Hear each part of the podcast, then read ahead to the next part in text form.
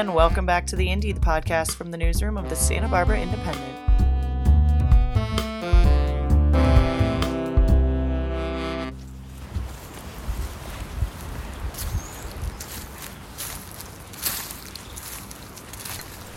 Usually turns out. This is very not strong tea. Oh, You want some not strong tea? I would love some not strong tea.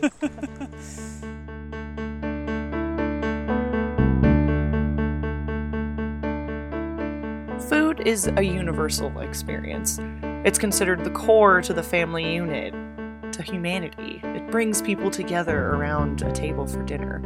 Food can make you overjoyed with happiness, and the simple smell of it can bring back memories from deep within your mind. How can one thing have so much variety, involve so many opinions, and have such a big impact on our daily lives?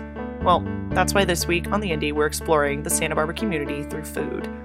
In that first clip, you heard Elizabeth Poett, seventh generation cattle rancher who runs Rancho San Julian in Lompoc. I visited her at her ranch to discuss her farm to table style feasts and her new TV show on the Magnolia Network.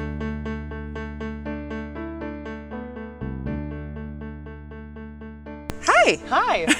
welcome. No, thank you. I'm so happy to be here. I just want to start out and talking about the history of the ranch. I mean, it's been around since the Presidio era, 1800s. Yes. 1800s. Yes. So, what is it like kind of continuing your family's legacy after generations of cattle ranchers? It feels well. I mean, the ranch was granted to my great great great great grandfather Jose de la Guerra back in 1837, um, and it's been in the family ever since. Um, it's gone through a lot of changes throughout the years, and kind of bringing it to um, kind of a more modern era, but still keeping the old traditions alive. Um, so I think I find myself that I'm just a part of that history, and we're just kind of constantly thinking though about the future. And you know, it's not like a five-year plan. This is a many, many, many generational plan. You know, and so that's how I, I think about it. Yeah. You know, we're just kind of part of it. Yeah. So, I know that cattle ranching and, and being a rancher, I guess, and you know, curator almost, it's uh, can be a little hard to sustain. So, I guess what has made this ranch sustainable after all these years? I think um, our family has made it sustainable. I think that we have really worked together, which is hard um, as families grow and change. Um, so I would definitely say the work of our family and working together um, and trying to bring a love for this place. I mean, I think it. I think it just continues with that same tradition of you know, my parents' parents were thinking about it for their children, and now, and my parents were thinking about it for our generation, and now we're thinking about it for the next generation. So, sustainability is, you know, it's a hot word, it's a word that really resonates with us, and that it's something that it's just how we live, how we have to, to be able to keep the ranch in the family, to be able to keep, um, you know, the these, you know, beautiful places that we can see and are not developed and Yeah. you know are working working the land. Yeah. And I see we're sitting under this beautiful canopy. Yes. This is where you hold your gatherings over summers where people can come and have meals. So, what's your whole goal in bringing local food to the people of Santa Barbara when they come here? Well, I started doing farmers markets. I started Rancho San Julian Beef back in um, 08, and so almost about 15 years ago. Can't do the math. And um, I was at all the farmers markets. I was going to LA, Santa Monica. I was going to um, Santa Barbara. And um, one of the things throughout the years that I really noticed is that there was a real want for connection to where the food is coming from, and not just getting to talk to me at the farmers market and having that sort of connection, but people really wanted to come and see where the animals grew. Mm-hmm. And so, what I really wanted to do with the ranch table was that people could come and actually have an experience, not only being able to experience this place, but also be able to experience food. And so being able to, you know, we've had a strawberry where we pick strawberries and then we jam them, and then we always end with a beautiful meal under this arbor. This arbor's been, it's about 150 years old. Right now it's a beautiful shade of purple with our wisteria. I find this this part of the ranch just really a special place, really almost a magical place at times. Yeah. But being able to bring people actually to the ranch and be able to show them that real connection to food, getting their hands dirty and having that be a real connection. And so that's what I started doing and um, and it's been going well. Yeah, yeah. We've had beautiful events where people can come and, you know, picking apricots and or pickles, and we've made quick pickles, and just being able to bring people onto the ranch and having that real connection. Yeah. Well, and that leads me to my next question about your show, Yes. which is Ranch to Table on the Magnolia Network. Yeah. Checking it out, and I guess because these gatherings are more about what you can bring to the local Santa Barbara community. Uh-huh. What do you want to show about the Santa Barbara community to the rest of the world through this show? I mean, the show is a whole other exciting adventure, and for me, it's just on a bigger level. I'm able to hopefully um, inspire and connect people with food in that same way. Um, it's been so much fun being able to work with them because it really is true to what we're doing here and what we're trying to um, accomplish, and um, and it's been fun. It's it's really kind of you know really focusing on all the work that goes into ranching. It's not just getting on the horse and riding through the hillsides, you know, it, which sounds so lovely. Yeah. um, but you know, there's a lot of work involved, and um, and so to be able to share that with not just our small community, um, who I love, but also in a way getting to showcase um, what a huge food community this is. Really, I mean, Santa Barbara County, it's it's really amazing. Agriculture and it's such it's an agri- huge. Yeah, it's it's huge. So being able to kind of showcase that has been really fun.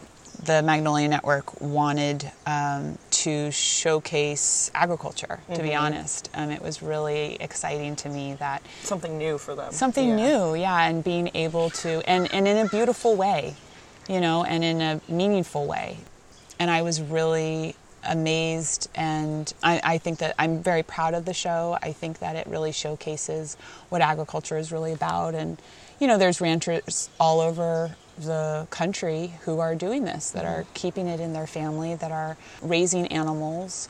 I think it's so good for the environment and so good for you know having these families that are keeping this agriculture alive in our country. Yeah. Well, tell me about some of the things that you've made at these gatherings. What have been some of your favorite dishes that you've kind of shared with people?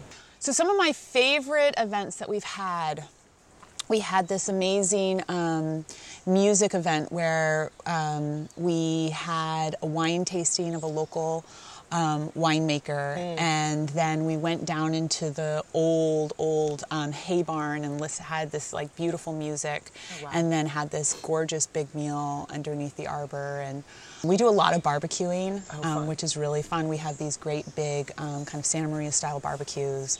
So we do, you know, tons of veggies and chicken and beef and, you know, all sorts of things on the grill. And so I, I love. I love cooking on a grill. I love cooking outside. Yeah. So that has been really great for these events. And we have here, we have two of them. So a lot of times we'll have appetizers on one and then um, have on the main meal, we'll have the, the bigger one going. So, so I've loved doing that. I've loved doing our uh, pickles class. We did a really fun quick pickles class where people could come and um, they actually picked produce that they used, and then we um, and then we made pickles, which was like it was just fun, Yeah. you know. And Yeah. people got to add in all their own spices, know, yeah. and and it was really fun too because it's something that is so easy to do with kids at home.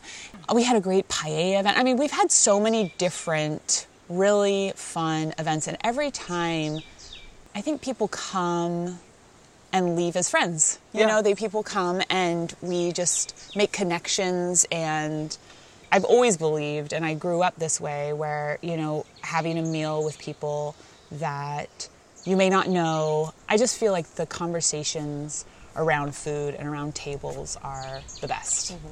And I think people can relax and just really enjoy each other's company and regardless of um, beliefs or anything, like everyone loves food. Yeah, appreciate it. Yeah. of course, of So, course. yeah. What do you think is so appealing about the kind of, you know, the farm to table idea, the ranch to table idea that kind of I mean, sprouted pretty recently, you know, in like the last maybe 10, 15 years, it's been like a, Yeah. true, like some people like getting back to the uh, organic side of things, you Uh-huh. know, after it's kind of been phased out of our everyday lives. You know, we don't go and gather our, our vegetables anymore in our gardens. No, Right. that's not the average thing to do anymore. Right. So, what do you think is so appealing about coming to be at like a long table in the middle of like a beautiful, you know, ranch like, Yeah. outside?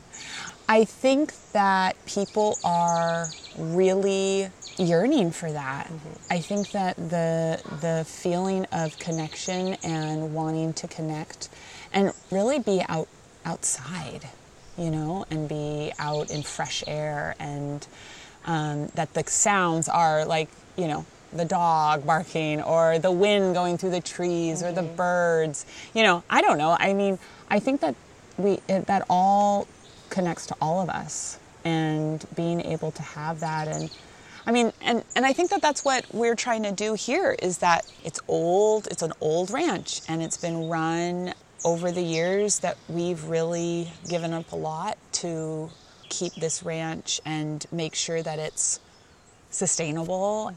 But it's a lot of work, you know, it's a lot of fence lines, it's a lot of hot days, it's a lot of dust, it's a lot of work. Yeah. But that makes it that more special and that makes it that more important mm-hmm. that we also hold on to these days too mm-hmm. where we can gather together where we can get people together where, where we can get people to really acknowledge and really be able to be part of it. I mm-hmm. think that the cool thing about this ranch because it's been in our family for so long people have come to events over the years and they have stories and they have memories and i love that you know i get emails a lot um, about how my great grandfather used to work there or used to um, work the sheep there or you know i mean this it's just a big history Yeah. and people feel connected and that's an amazing thing Yeah.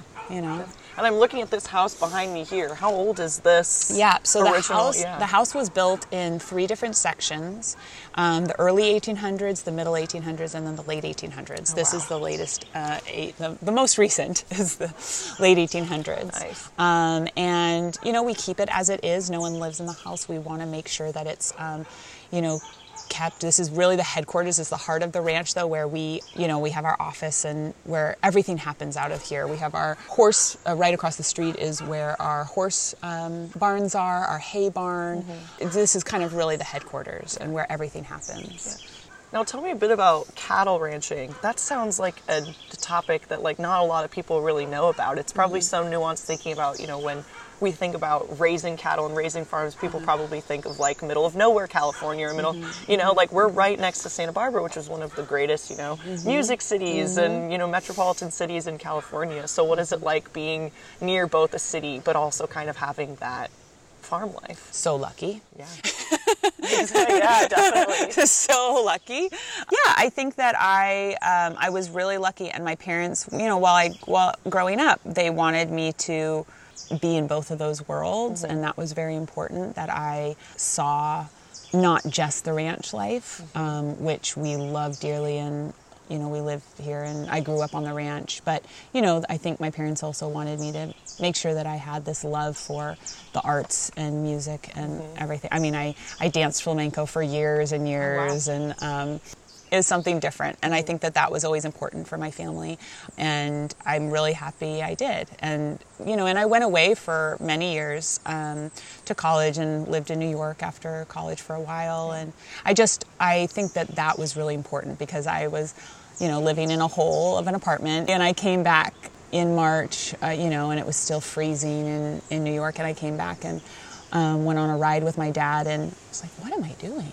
Like, I need to be working here. This is what I want for my life. This is, um, but it was important for me to go away for a while, you know. I was going to ask, did you always think this was just your destiny? Like you knew you were going to do this? Or did you kind of think, like, maybe I'll like find something else and like it'll, someone else will take it about whatever it is? Yeah. Yeah, I mean, I think my parents always tried to not have um, the pressure of coming back to the ranch, but I'm sure there was a hope. But it was something that um, I felt like I was always, I was always, I always needed to come back here. I mean, this is my home, and this is where I want to be, and this is where I wanted to, you know, make a life and have ideas and what really um, inspires me is is here. So looking to the future, I mean, we know that not only Lompoc, but all throughout Santa Barbara, there are so many different farms. Mm-hmm. Are you ever thinking of doing other collaborations with other farms who offer mm-hmm. different kinds of products and doing a big, you know, group celebration? Or yeah, we've definitely we've done um, and we've done some things like that, which oh. has been really fun. Um, I mean, especially working with different winemakers. I mean, we're in course. It's ridiculous yeah. how, what amazing um, wine we have here. Mm-hmm. Um, so that has been really fun. Um, we've done um, we've done different things. I'm working with different a lot of vegetables we grow here in our in the garden, but we work with a bunch of different farmers with these events. We had a really fun event with the food bank, and, and that was bringing everybody here. And we really focused on grass fed beef and did a whole kind of discussion on that and, and then had this big beautiful meal and it was really fun so i love being able to work with others mm-hmm. that are um, you know have the same passions and are excited about the same things yeah. well and our food systems in the united states have kind of been uh, I wouldn't say on a downward trend, but we've grown into fast food in this mm-hmm. instant gratification era. Sure. Do you think that there will be a, a, point where people kind of revert back to a more, you know, organic, sustainable way? Where people mm-hmm. will be searching for that again as the world maybe COVID taught us something with the world slowing down. Absolutely. I think there's a lot of sadness with COVID, yeah. but there's a lot of things to try to learn from, you know, and I think that absolutely, I felt that that was a time when people did have a moment of like, you know, people were putting chicken coops in the back of their apartments, planting or gardens yeah, planting yeah. gardens, and you know, and I think that was amazing. The more that people, I think, can connect with their food, it's going to be so much better for them and their children, and they're going to be better for the long run for us as humans in this world mm-hmm. and connecting not only with our food but the people and slowing down and sitting down and actually having a conversation at a table and not in front of a TV, you know, and being able to really um, just enjoy each other's company. So enjoy nature. Yeah, outside, outside yeah. and and so for the show, it's been great to be able to hopefully inspire others to, you know, slow down and thank you. Yeah. For having me here yeah. for a little bit. I was thinking we could go yeah. for a quick little um, drive around. Oh. And I could show you Wonderful. our bowls. I have to go check on our bowls. Oh, so yeah. Want to go do let's that? do it, yes. Okay, let's All go right. do that. Santa Barbara has fostered a culture that equally loves food and giving back to the community. And on April 14th, the Santa Barbara Rescue Mission is doing just that. As a part of their Easter feast, the Rescue Mission plans to provide over 300 homemade meals to the local homeless population. Reporting for the Indy, Jennifer Yoshikoshi sits down with Rolf Geyling, president of the rescue mission, for the story. So, can you tell me a little about the Santa Barbara Rescue Mission and how long this organization has been serving to help the homeless? Sure. Well, the Rescue Mission was founded in 1965, so that makes us what uh, 57 years old, and uh, we are here in the community. I mean, there's kind of two major thrusts to our work. The first is is that uh, we are an on ramp for anybody who is finding themselves in crisis without food to eat um, or a place to sleep. 365 nights a year, we run an emergency shelter uh, where just no questions asked, anybody can come in and receive assistance. And that is, we're the only place between Santa, Mar- Santa Maria and Ventura that does that 365 nights a year. And what we've realized is with all the different services taking place in the community that are reaching out to the homeless, um, we need to have a place where people can just get started. And so we're that on ramp uh, just by providing basic help. Then we build relationships and hopefully network people into, you know, some of the agencies that can really help them with whatever their particular situation is. The other thing we do is we run a 12 month drug and alcohol treatment program. Um, in our history, we just discovered that one of the primary causes and issues the homeless community deals with is substance abuse. And so uh, it's not the only cause, but we've realized that one of the ways we can really help the population is to come up with a, you know, really focus on this need and come up with a compassionate and comprehensive way of dealing with that. So we offer a 12 month treatment program that sees people, um, you know, into recovery. Yeah, and as many of us can see on the streets everywhere around the world, homelessness is a nationwide problem. But specifically in Santa Barbara, how would you rate the severity of the homeless crisis here? Well, on the one hand, I mean, you can look at it two ways. I would say we are fortunate in that we are a geographically limited community. Uh, in a way, we're kind of like an island with kind of just uh, buffers of kind of space, no matter where you come. So we have a limited population, and so there, you know, I was just um, in Portland over the weekend, and boy, you talk about just some of these urban centers that are really dealing with large populations of of uh, of the homeless. Uh, it's a really vexing problem because you just think, even just from driving through a community like Los Angeles or San Francisco, you'll think, wow, that's just how do you even come up with uh, enough places for people to be safely and humanely kept. So, on the one hand, Santa Barbara has a smaller population, which we're grateful for. And on the other hand, um, homelessness is desperation. And being homeless in Santa Barbara is just, you know, it's not much easier than being homeless anywhere else in the world. You know, it, desperation is desperation no matter what the surrounding is. Yeah, and you mentioned before that from Ventura to Santa Maria, the Santa Barbara Rescue Mission is the only organization to serve the homeless with hot food and shelter every day of the year. How many people does the organization provide to every year, and do you see that number increasing? Um, you know, boy, that's a good question. I, off the top of my head, uh, gosh, I don't have a. Uh, we can. I don't have a specific number that we help in all our programs um, you know, on a nightly basis uh, in full operation, not assuming COVID. There's 20, uh, there's 200 people under a roof uh, in all of our programs. So, I mean, the number is probably in terms of unique individuals, I'll say roughly, you know, 4,000, 5,000 people. Um, I would say, um, you know, the population certainly isn't getting smaller. It is, you know, it is steadily going up in California, and we're seeing incremental uh, increases as well here in Santa Barbara. Uh, but again, fortunately, not as you know, not as drastic a number as I mean, if we look at a point in time count, there are very they're kind of single digit percentage increases, but nothing astronomical. But it's not going away, that's for sure. And one of the things that concerns us more than anything is the acuity of the circumstances in which people find themselves that we're seeing really deep mental illness and uh, you know physical affliction things like that so you know, whereas we may not see an explosion in cases, individual cases are really challenging. And I know that you're providing all of these hot meals to um, the homeless around the area and you host annual feasts. Um, can you tell me about the Easter feast being hosted this Thursday? Sure. Sure.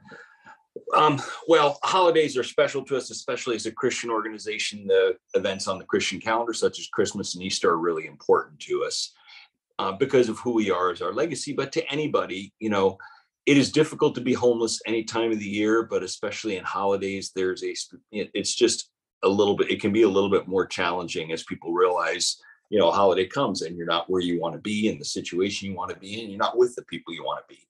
So we tend to see those as really special opportunities to extend grace to people, to do something a little bit special. Um, a lot of people in our community, typically, there's a lot of our donors and volunteers that like to make helping others part of their holiday celebration. That's been a little bit limited uh, since COVID, but um, it's just, I think for us, we kind of see it as this really neat on where we're just caring for people and uh, just communicating God's care and love to them.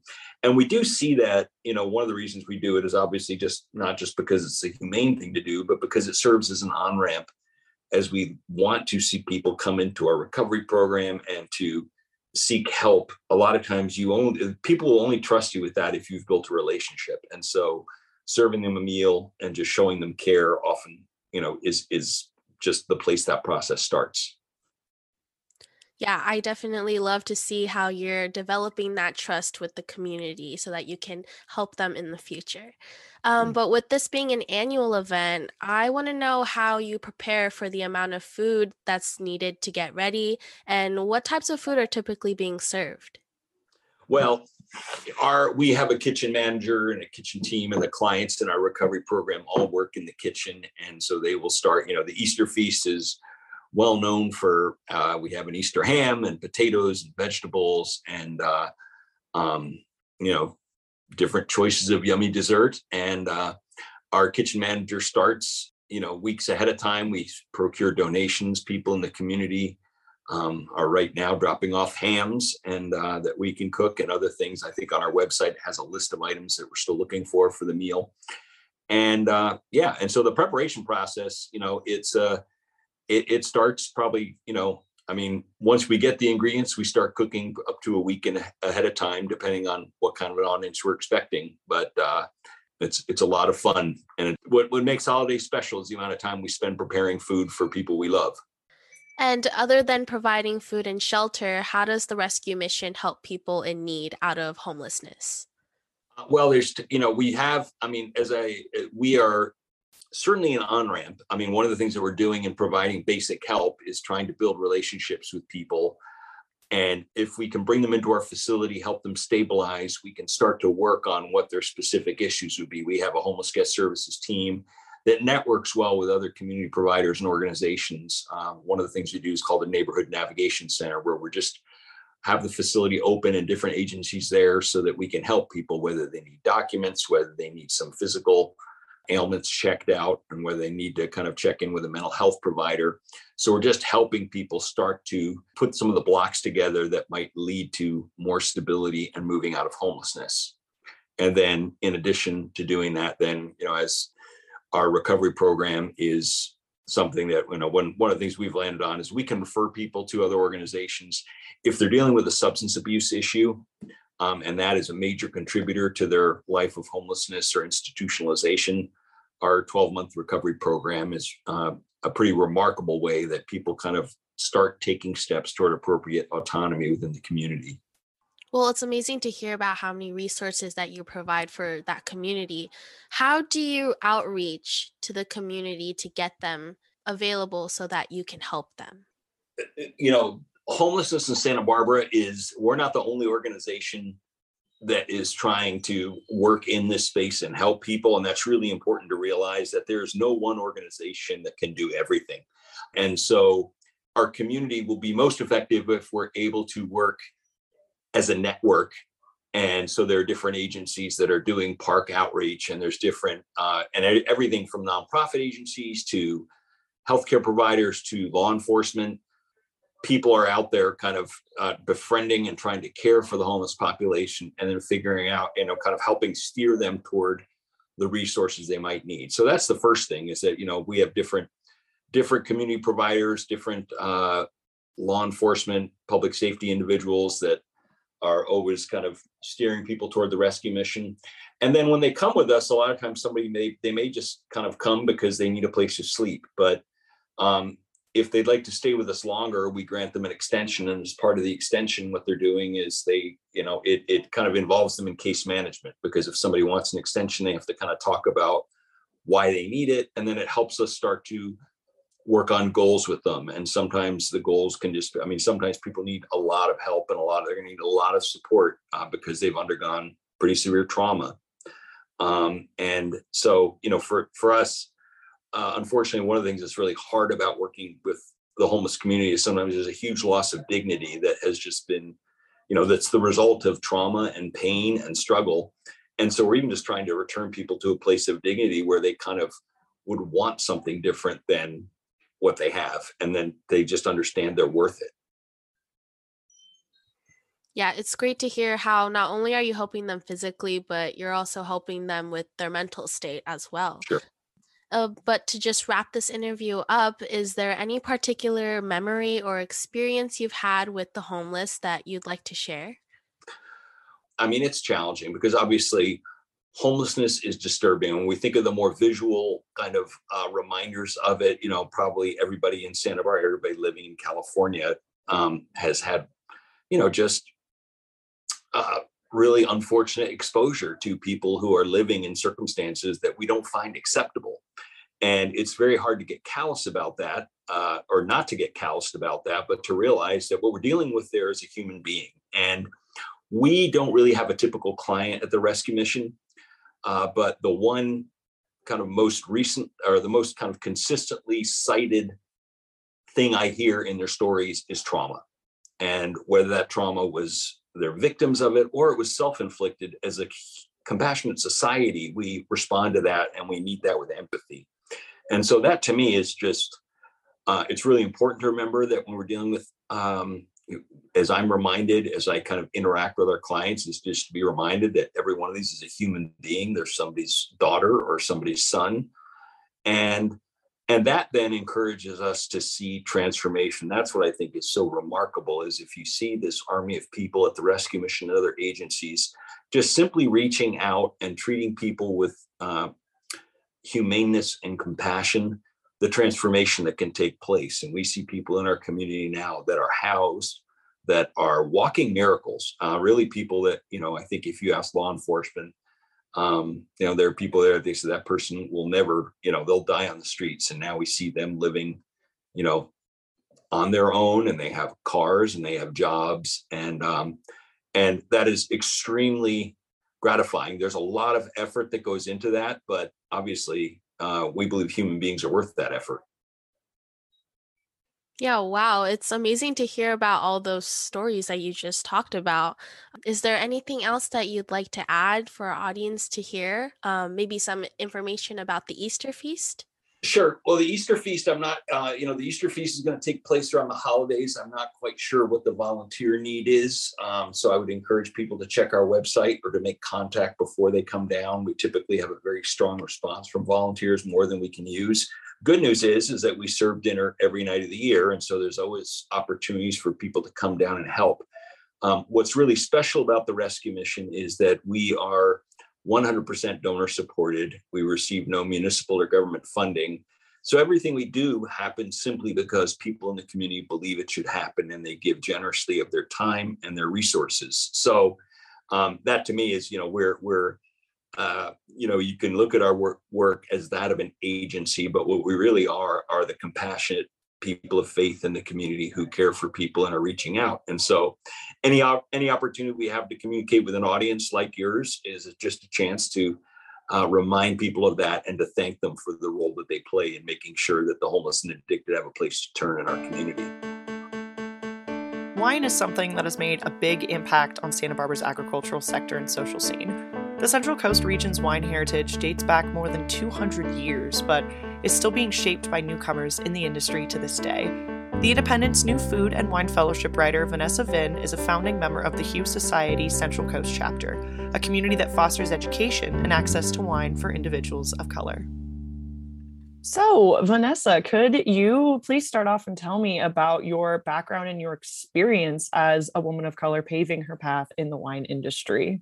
Thanks for asking, Molly. I'd love to. It's actually just really an honor to be able to share my story in my community. That's kind of the whole point of me being here today. I started off born and raised in Santa Barbara, Espete Loke, and really just kind of my curiosity for wine was sparked while working as a nanny in town. And after a few months of of studying. I took my first course through the Court of Master Sommeliers, the intro course, and kind of started looking for positions as a tasting room host in Santa Barbara's Funk Zone. And when I didn't have any luck with that, I decided to sort of take a leap. It was right around the time when COVID first started kind of becoming a reality for pretty much everyone, small business owners, um, wine tasting rooms, wineries alike. And I decided to sort of look towards Napa because despite COVID and the shutdown and everything happening, harvest was still going to happen whether or not there was a shut shutdown. So someone still needed to be making the vintage of 2020. And I decided that would be me. I ended up getting a job in Napa as a harvest intern. And that's pretty much where my story of wine kind of took off yeah, so it really does kind of start there. I mean, you just break off and move up there. What was that experience like, and what made you want to continue this journey within the wine community to get where you are now? Honestly, the experience in Napa, and I talk about this a lot in the article, it was like pretty, I felt pretty vulnerable because it was probably for a lot of people 2020 was probably the hardest year that they've ever experienced. So I know I'm not alone in saying that, but I think it was my first time moving to a place where I didn't know anybody, not a single soul. I rented a room. I found the room um, actually really luckily, other than my roommate who was is very much not in the wine industry or wine trade. I didn't know anybody. And um, so it was challenging. And actually, it was kind of the what sort of made me think of is maybe what it would might be like to move to I mean, I was just moving up north to Northern California, but it, it kind of feels like another country. But uh, what it might be like to move from another country or move from somewhere where you don't know anybody. And then Napa kind of experienced one of its, I mean, 2017, they had pretty substantial fires. Um, and then 2020 was again the the whole valley was pretty much ablaze, and we were in Napa. We were pretty much surrounded. Um, to the northeast, Calistoga was on fire. Sonoma was spared. Luckily, Harvest was spared where I was making wine, but all around us there were fires everywhere. So to be in that sort of environment and not know anybody was really challenging for me. And I didn't have anybody I could like go get a drink with after work or, mm. you know, who I could really share, I guess, my experience and my kind of struggles with, which is sort of where I just why I decided to express myself through social media and kind of blog and write. And that's kind of how that got going.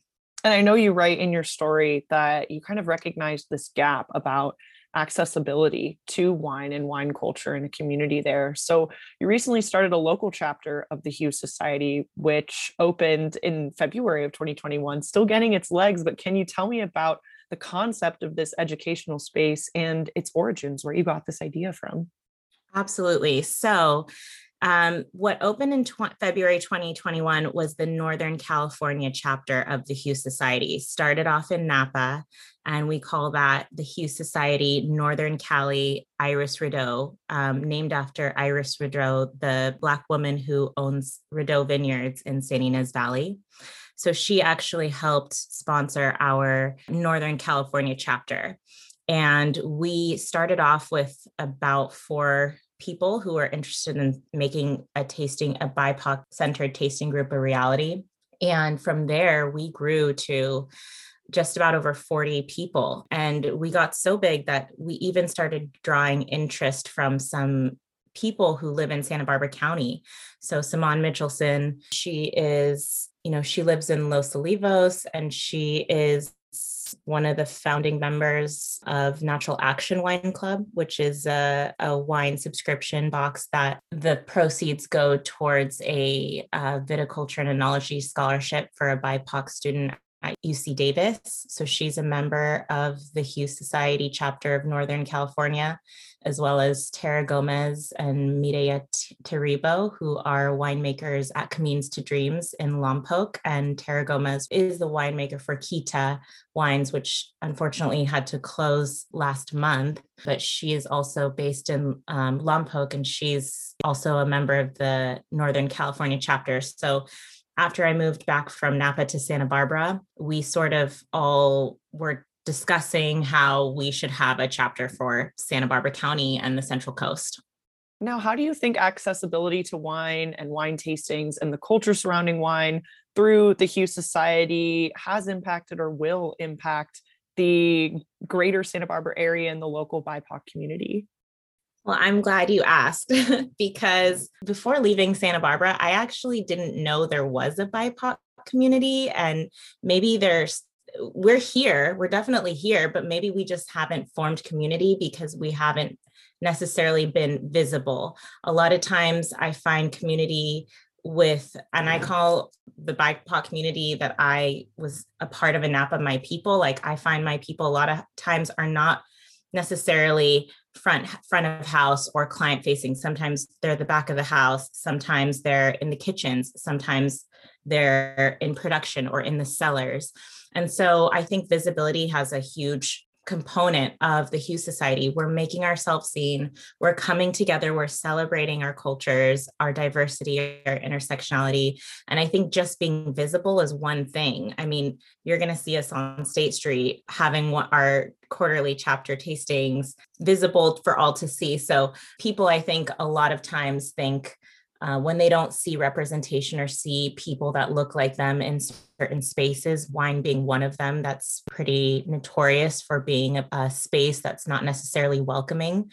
I think when you do start to see that representation, you start to feel more safe and more secure and, and welcomed. And that is just a, you know, kind of a small, a small portion of what the Hue Society sort of represents for the BIPOC community. It also just kind of represents the cookout the barbecue the the gathering place where we can all be ourselves we can all come together around a glass of wine assimilation is not required the the founder and um, sort of person behind all of the Hue Society her name is Tahiirah Habibi she's an Atlanta based sommelier and that's sort of the I guess slogan for the Hue Society assimilation not required meaning that you do not have to code switch. You do not have to pretend to be somebody you're not. You can take off your jacket and you can really just chop it up around a glass of wine with your fellow chapter members. And that's really the beauty of the Hue Society, um, along with our sponsors, our, hosts who provide tastings, um, people who donate wine are off also oftentimes oper- offering a lot of opportunity within the Hue Society network so we have monthly virtual tastings. Last month we had Louis Latour, which is a pretty well-known domain in Burgundy, um, making Pinot Noir and Chardonnay, and they donated wine for us to taste. We had a master class with the owner of Chateau Corton Grancey. And so we kind of I and we have tastings like that um, virtually almost you know monthly in addition to our chapter meetings. And then we also have happy hours where different people from the industry kind of talk about what's going on and just kind of relax. And oftentimes you're getting opportunities through there. Like if somebody needs a, a waiter or a sommelier, or if somebody is looking for somebody in a, a winemaking assistant or a winemaker or cellar master, those job opportunities come up a lot in our happy hour meetings just casually. So there's a lot of room for kind of accessibility and just opportunity Wonderful. I see you have a bottle there that you've been waiting to try to pop open. So whenever that opens, you did. That's so awesome. I think I was waiting a little too long with my hand over it. The pressure was building. Oh my gosh, yeah, that's great. So I'm having um, it's called Mercat is the name of the cuvee, and it's a cava. So it's um, Parellada, Xarel-lo, and Macabeo. They're the three grapes that make up a cava, and it's from a, a, subscription service called We Drink Bubbles. So they only do different sparkling wines, whether it's champagne or sparkling wine from California or cava or prosecco. So the more you know, that's cool. Yeah. And those wine subscription services, how do you feel about those? I mean, as someone who's in the industry, are they usually pretty good? I think it's a great concept. And I just love this is like a woman owned business that I happened to come across while I was working for Kogod. And, uh, you know, I have a few clients that, you know, only drink rose or only drink red wine. Or, and so why not? If there's a space for bubbles, why not have a subscription service that caters to people who love those? They're not always easy to find, or maybe you get stuck in a rut always trying the same thing. So, subscription services are a great option for people who want diversity and who want to mix it up but don't know where to begin. Well, to close out, I know you want to probably have a glass of wine and, you know, have a nice night to yourself, but just for you personally, who has been one of the greatest, you know, mentors during your time learning about wine? Honestly, I've had so many mentors and I think that's the beauty of one of the most beautiful things about wine. It's the first space or industry where there are actual like mentors are a thing in the wine industry. So you kind of have to have them as a sommelier. If you're going through the Court of Master Som, if you're going to get your anywhere past certified sommelier level, you're going to, they actually require you to have a mentor to do a stage. If you're going to work in a restaurant, you do what's called a stage. So you you work kind of like as an intern to make sure that you vibe with the team and you get assigned a mentor. It's part of sort of um, working in the wine industry. So I've had a few. I'm also obviously writing, so I've had writing mentors. Um, Christina Rasmussen, she is a London based wine writer and she has a, a wine shop called Little Wine. She's helped me with my with my writing with editing with pitching um, stories for publication as a freelancer. And Matt Kettmann who i am now who's now my editor at the independent i met him through working for jim gordon um, of wine enthusiasts who matt also is a writer for so he's doesn't know it because he didn't really sign up to be a mentor for me, but he is a mentor because of his vast experience. I learned so much. I just really gleaned so much just by the way that he and I work together. And also Matt Co- Max Kogod. So I was able to do an internship with Kogod Wine Merchants and, you know, ended up working for Max and he really taught me the ins and outs of wine retail buying uh, marketing and was able to really taste my first kind of vintage wines through working at his shop in what's called the vertical. So tasting different wines from different years. And when you start to get to do that, you really start to be able to see the difference between different bottles and what makes one more pricey than the other, what makes one more valuable than the other. So it's kind of special to do that because we talk about barriers a lot. Cost is a huge barrier to accessing wine and without sort of the funds to be able to buy vintage bottles it's really not a it's not it's not easy to taste a lot of wine yeah no of course i mean it's that's the whole point of you know what you're trying to do is accessibility to wine is something that you're trying to make universal through your work in the Hue Society and your writing. So I, I, really appreciate you coming on here and sharing your story. It was wonderful getting to know you. And I'm so happy you're part of the independent team too, which is wonderful to have another friendly face come on the show and chat about their work and their writing and their life. Well, is there anything you'd like to add about your future, the future of your writing, next steps? I mean, what are you what are you looking forward to next? Thank you, Molly. Thanks for taking the time to interview me. I I really am looking forward to building community with all of you who are listening and building community in Santa Barbara, which I never really knew I had before um, coming back and being exposed to the wine industry in Napa. So I really look forward to really starting this wine community here in Santa Barbara and, and being a part of it. And hopefully it grows and flourishes into something that's much bigger than than we ever could have imagined, uh, including the Central Coast. So San Luis Obispo, where you at? Lompoc, where are you at? Ventura, Orcutt, Santa Maria. Let's all come together. I think it's time. We're all here. Let's let's let's come together. Yeah, Central Coast, all united. Well, thank you so much, Vanessa, for coming on the show. Once again, I really appreciate it. And check out the article on the Independent. It's up already. So go and check that out if you'd like to learn more about the full story. It's kind of a sneak peek, but yeah, thank you so much for coming on the show. Thanks, Molly. Cheers.